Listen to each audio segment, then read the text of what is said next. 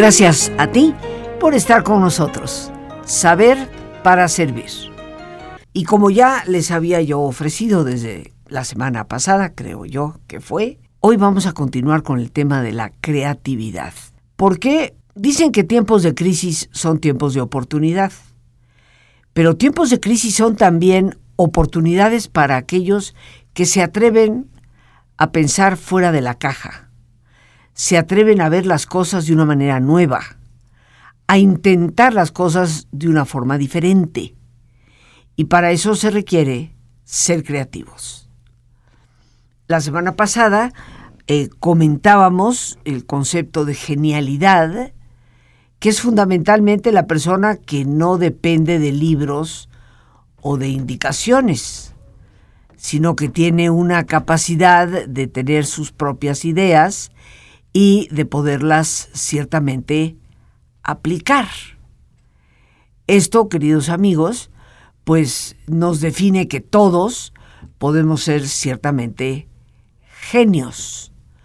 Todos en un momento determinado tenemos la necesidad de generar resultados.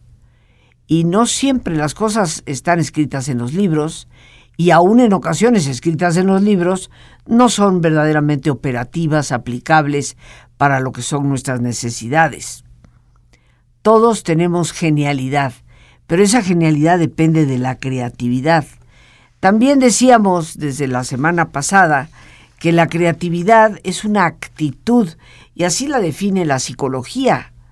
Es la actitud que la persona va a tener frente al mundo que le rodea para poder descubrir cómo se relacionan las cosas de una manera nueva, para poder modificar normas acertadamente, no nada más por cambiarlas, para encontrar nuevas soluciones a problemas que se repiten una y otra vez a lo largo de la vida y la historia, para enfrentarnos positivamente con los nuevos problemas que antes no se presentaban porque los tiempos son distintos pero muy importante en esta definición que nos da la psicología, y cito textualmente al diccionario de psicología Dorsch, que es un diccionario bastante conocido para las personas en el ámbito de esta profesión. Bueno, todas estas, todas estas eh, formas, vamos a decir, que tienen que ver con esa actitud, contribuyen al progreso de la realidad social. El verdadero creativo siempre va a generar de una manera u otra cosas, ideas, aportaciones que no solamente mejoran su propia calidad de vida, sino que también de manera muy especial mejoran su entorno alrededor.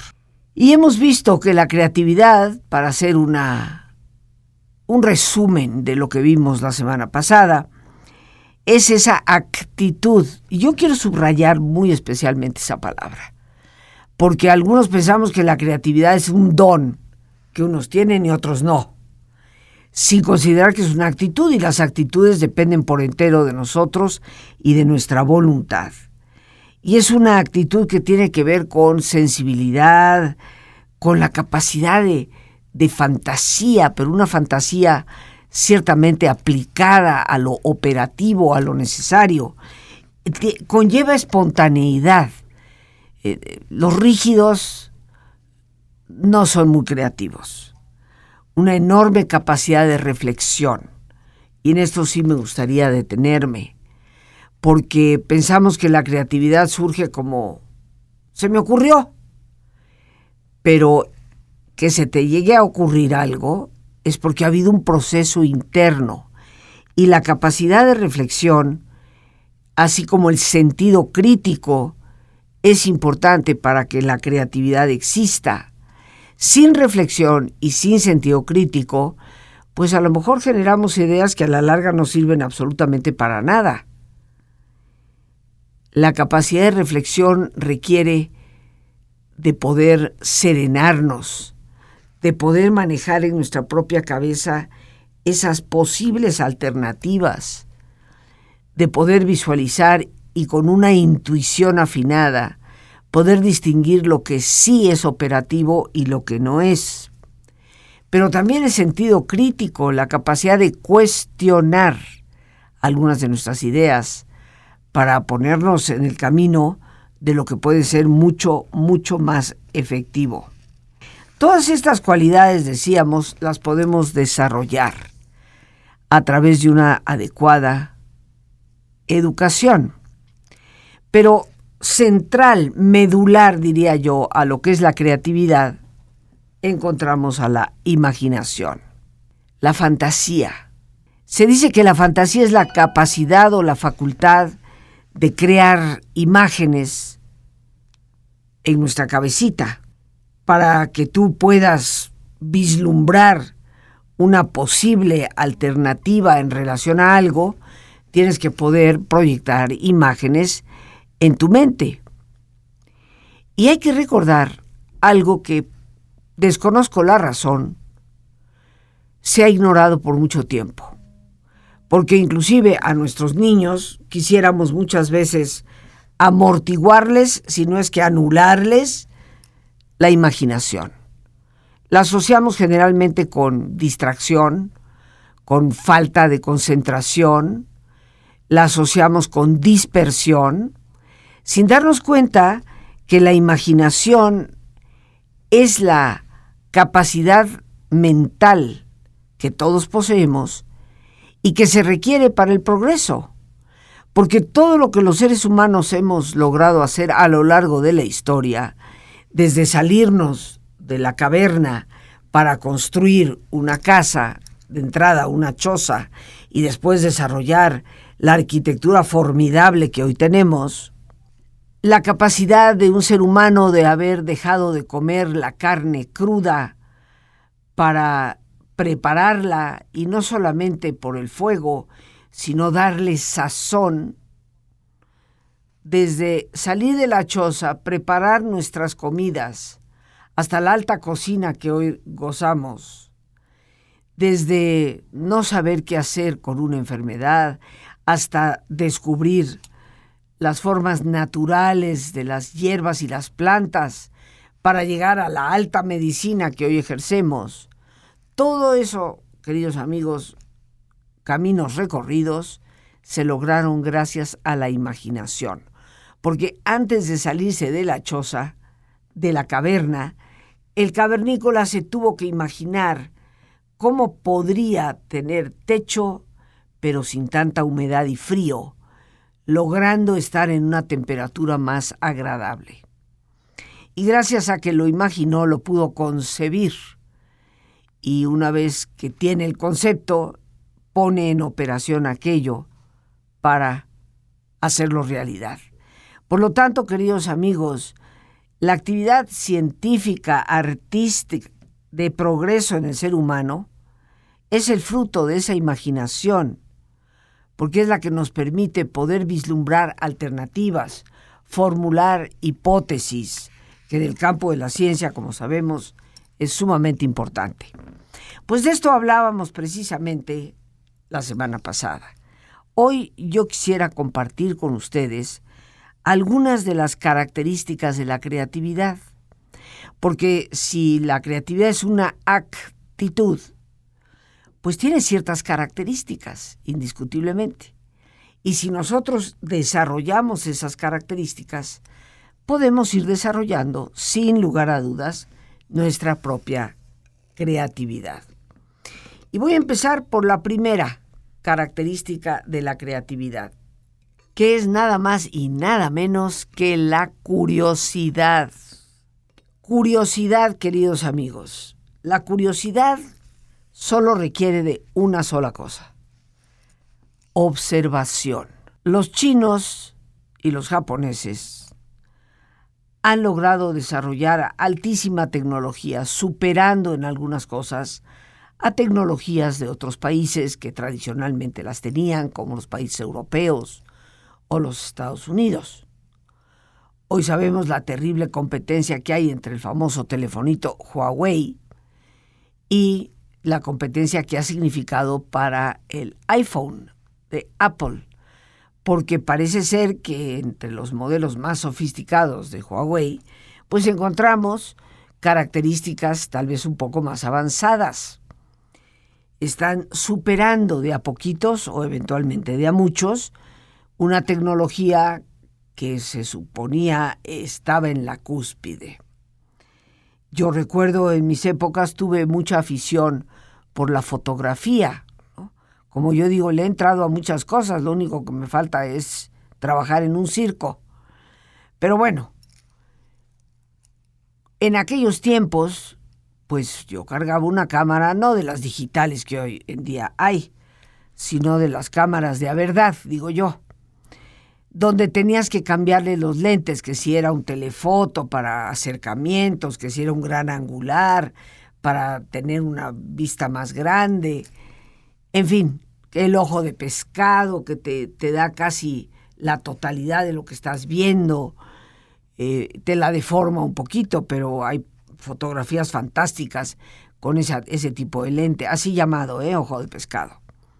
Entonces, pues yo viajaba cuando viajaba a, cosas de, conocer algunos países, pues con una maletita aquí al hombro, eh, yo creo que yo cargaba por lo menos unos cuatro kilos ahí, entre la cámara, el tripié, las lentes, y había una cámara eh, alemana en aquel entonces, la Leica, o Leica, como tú le quieras decir, y una muy profesional que es la Hasselblad, que es sueca, quiero recordar. Y esas cámaras pues te permitían sacar unas fotografías verdaderamente fantásticas. Europeas, las mejores eran europeas. Los japoneses empezaron a observarlas y eventualmente desarrollaron sus propias cámaras pero al principio, queridos amigos, una Canon, una Nikon, no tenía ningún terreno de competencia con una Leica o una Hasselblad. Hoy en día algunas de las cámaras japonesas superan por largo esas cámaras que eran tradicionalmente las mejores. Los chinos pues nos están vendiendo imágenes de la Virgen de Guadalupe que fabrican en China y algunas de ellas tenemos que reconocer con un acabado bastante mejor que el, que el de algunos que producimos aquí. ¿Cómo es que logran estas personas superarse tanto en ese terreno creativo?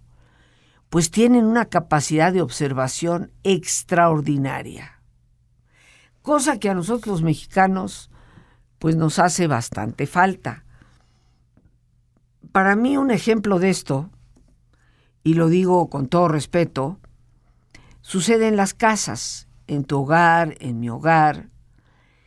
A veces le encomendamos a una persona que haga, nos ayude con la limpieza de la casa. Y tal vez tú o yo nos hemos tomado el tiempo en esa repisa que tenemos en la sala de colocar pues la foto del abuelo o el jarroncito, el florerito con, un detalle, en fin, lo que tengamos arreglado de una manera que se vea armónico, balanceado. Y viene la persona que nos ayuda con la limpieza, recoge todas las cosas, limpia, agarra las cosas y las amontona. Las pone como en una esquina, como si necesitáramos algo más en la otra esquina para entrar en competencia. Y tú dices, pero ¿cómo es posible que tú lo vuelvas a cambiar y la persona vuelva a hacer lo mismo? Y eso pasa una vez y otra vez y otra vez. Y lo digo con todo respeto, pero creo que las personas que amablemente me escuchan no podrán negar que lo que estoy diciendo es verdad. Y uno se pregunta, pero, pero ¿por qué no se fijó? O sea, ¿cómo puedes no fijarte 400 veces. Falta de observación, queridos amigos. Y eso le pasaría a esa persona como al de cinco doctorados si no se fija en lo que está haciendo. La curiosidad requiere de la observación. Si no sabemos observar, la curiosidad no da frutos. Los niños decimos que son sumamente creativos precisamente porque son curiosos. es a partir de lo que observas que tú te cuestionas algo. ¿Qué es eso que estoy viendo? ¿O qué significa lo que estoy viendo? ¿O qué potencial tiene lo que estoy viendo? Y eso es lo que te hace investigarlo. Entonces, el fijarte en las cosas es imprescindible para ser creativos. En la medida en que tú te fijas en esas cosas, en esa medida, pues entonces vas a encontrar, ¿verdad? Que te vas a involucrar en la curiosidad. Y empezamos ya a ver más de cerca y empezamos como a desmenuzar, como los niños lo hacen con las cosas. ¿Qué tan importante es esta primera característica para la creatividad? Bueno, yo te voy a, a compartir una experiencia que no es mía, por supuesto, pero que está totalmente documentada, de cómo la observación curiosidad, que es como las dos caras de la misma moneda, producen enormes frutos. Cuenta una historia de que había un señor que caminaba por una vereda en los Alpes suizos, acompañado de su esposa. Estaban de vacaciones y caminando por una de esas veredas, de repente salieron a su paso, a su encuentro, pues un grupo de borreguitos un pequeño rebaño de borreguitos. Al Señor le llamaron la atención porque parecían pecosos, como si la lana tuviera pecas. Y pues obviamente él nunca había visto ni pensado ni observado en ningún tipo de fotografía que hubieran borregos pecosos. Así que se acercó. Al haber observado eso, le despertó la curiosidad se acercó a ver a los borregos y a hablar con el pastor que llevaba el rebaño. Se dio cuenta que no, no eran pecosos, sino que tenían hojas pegadas. Así que este buen señor le preguntó al pastor, oiga, ¿cómo es esto de que se les quedan pegadas las hojas? Y el pastor le responde, uff, usted viera el problema que significa para mí llegar de nuevo cuando las recojo por la tarde, a dónde vamos y tener que limpiar una a una para quitarle estas hojas, porque como usted puede ver, no se les caen simplemente sacudiéndolas. Aquel señor le intrigó y le pidió permiso al pastor para cortar un trozo de la lana del borreguito que tenía hojas pegadas. Así que cortó un trozo de lana con las hojitas pegadas y siguió caminando. Llegó a su hotel, se sentaron en su habitación, seguramente la señora se tomó una exquisita taza de té y él se sentó en el escritorio a observar qué mecanismo había ahí para que la hoja no se pudiera desprender con solo sacudirla sino que estuviera realmente pegada a la lana. Y descubrió que las hojas que se pegaban tenían una determinada estructura por detrás geométrica. Y esto lo llevó a curiosear la relación de ese tipo de superficie con la superficie de la lana del borreguito. Pues amigos, todo esto que te estoy contando, tú y yo lo usamos casi todos los días, porque ese señor, a raíz de esa simple, sencilla observación, inventó el velcro, que todos utilizamos hoy en día y que nos resulta ser tan práctico. Y viene de esa relación. Si tú te fijas en el velcro, hay una superficie como acolchonadita que asemeja un poco la lana y del otro lado tienes un tipo de superficie que no es acolchonada y si la observas tiene un montón como de rayitas, una estructura geométrica. Una simple observación y ve el resultado que eso logró producir. Si quieres ser creativo, tienes que ser observador. Y ser observador te va a llevar a tener curiosidad. Hay que ser siempre como los niños, querer saber por qué, para qué, a dónde, cómo, cuándo. Porque eso nos impulsa a adquirir información que puede ser ya tan solo desde ahí extraordinariamente aplicada a una solución creativa para los problemas. Pero también necesitamos, como segunda característica de la creatividad, lo que yo quiero llamar pensamiento intuitivo.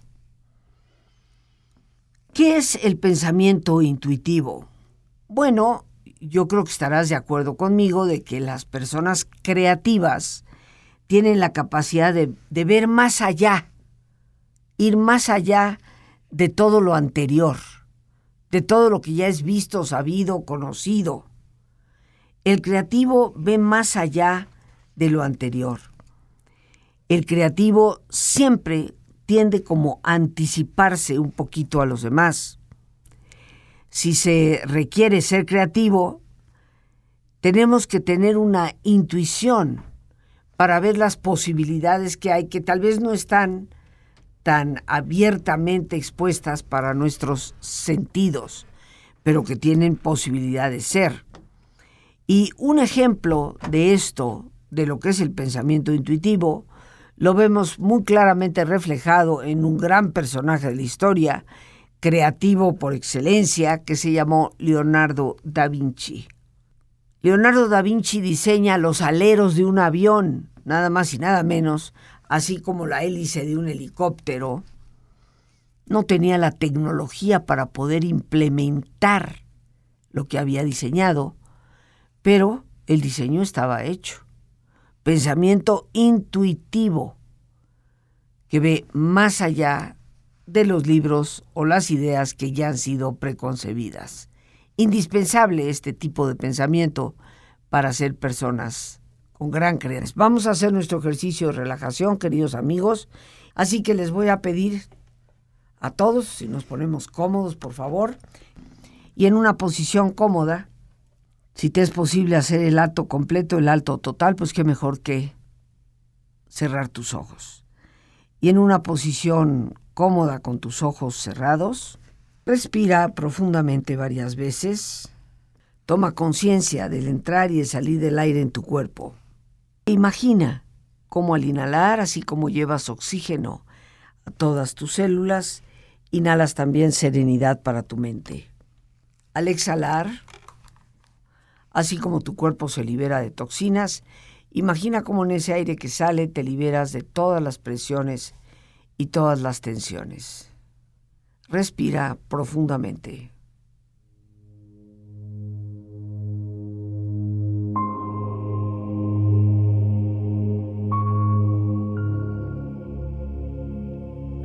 Y relaja tu cuero cabelludo, todos los músculos que cubren tu cabeza.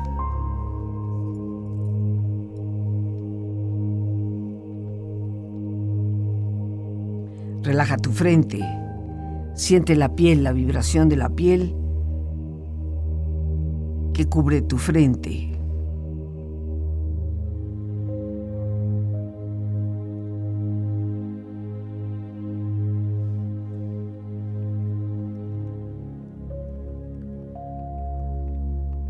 Relaja tus párpados y los tejidos que rodean tus ojos.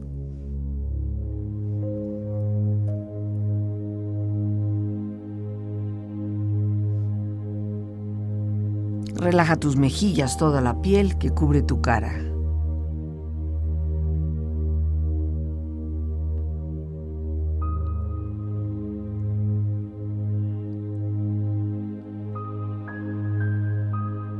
Relaja tu cuello y tu garganta, siente su flexibilidad, equilibrio, balance.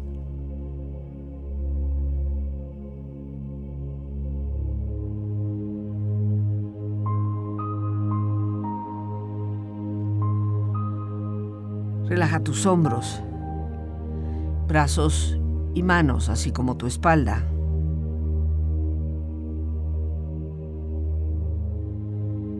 Siente una agradable sensación que relaja todos los músculos en estas partes de tu cuerpo.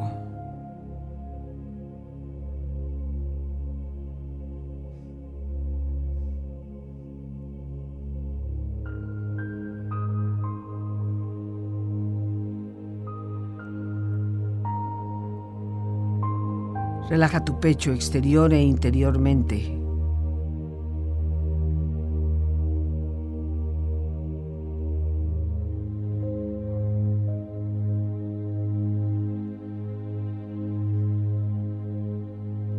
Relaja tu abdomen, exterior e interiormente.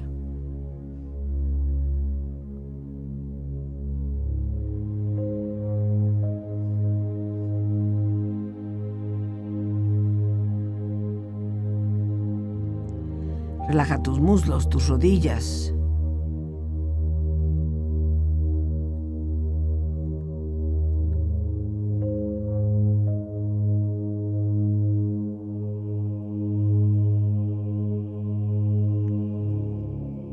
Relaja tus pantorrillas y tus pies.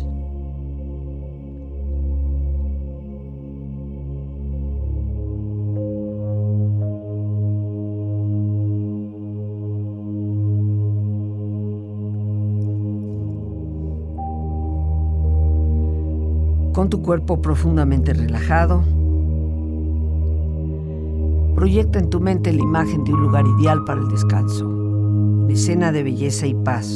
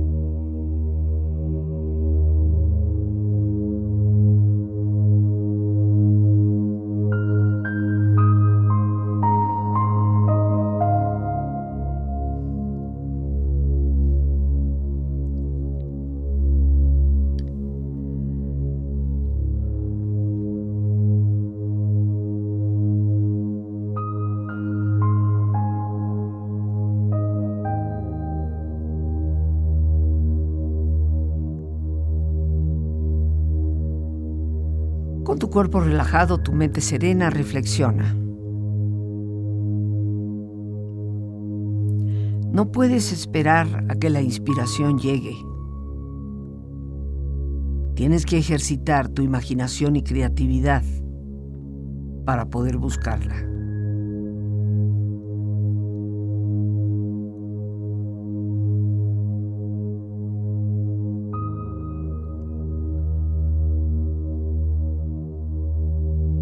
Creatividad no se refiere tan solo a la creatividad. Se refiere también a la persona en la que te conviertes cuando eres creativo.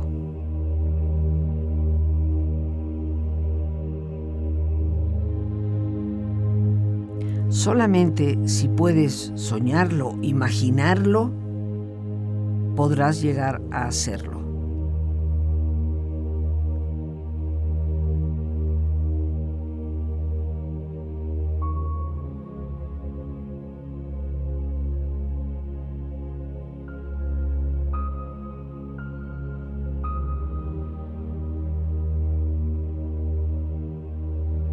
Se dice que la creatividad es tan solo una extraordinaria inteligencia que sabe divertirse.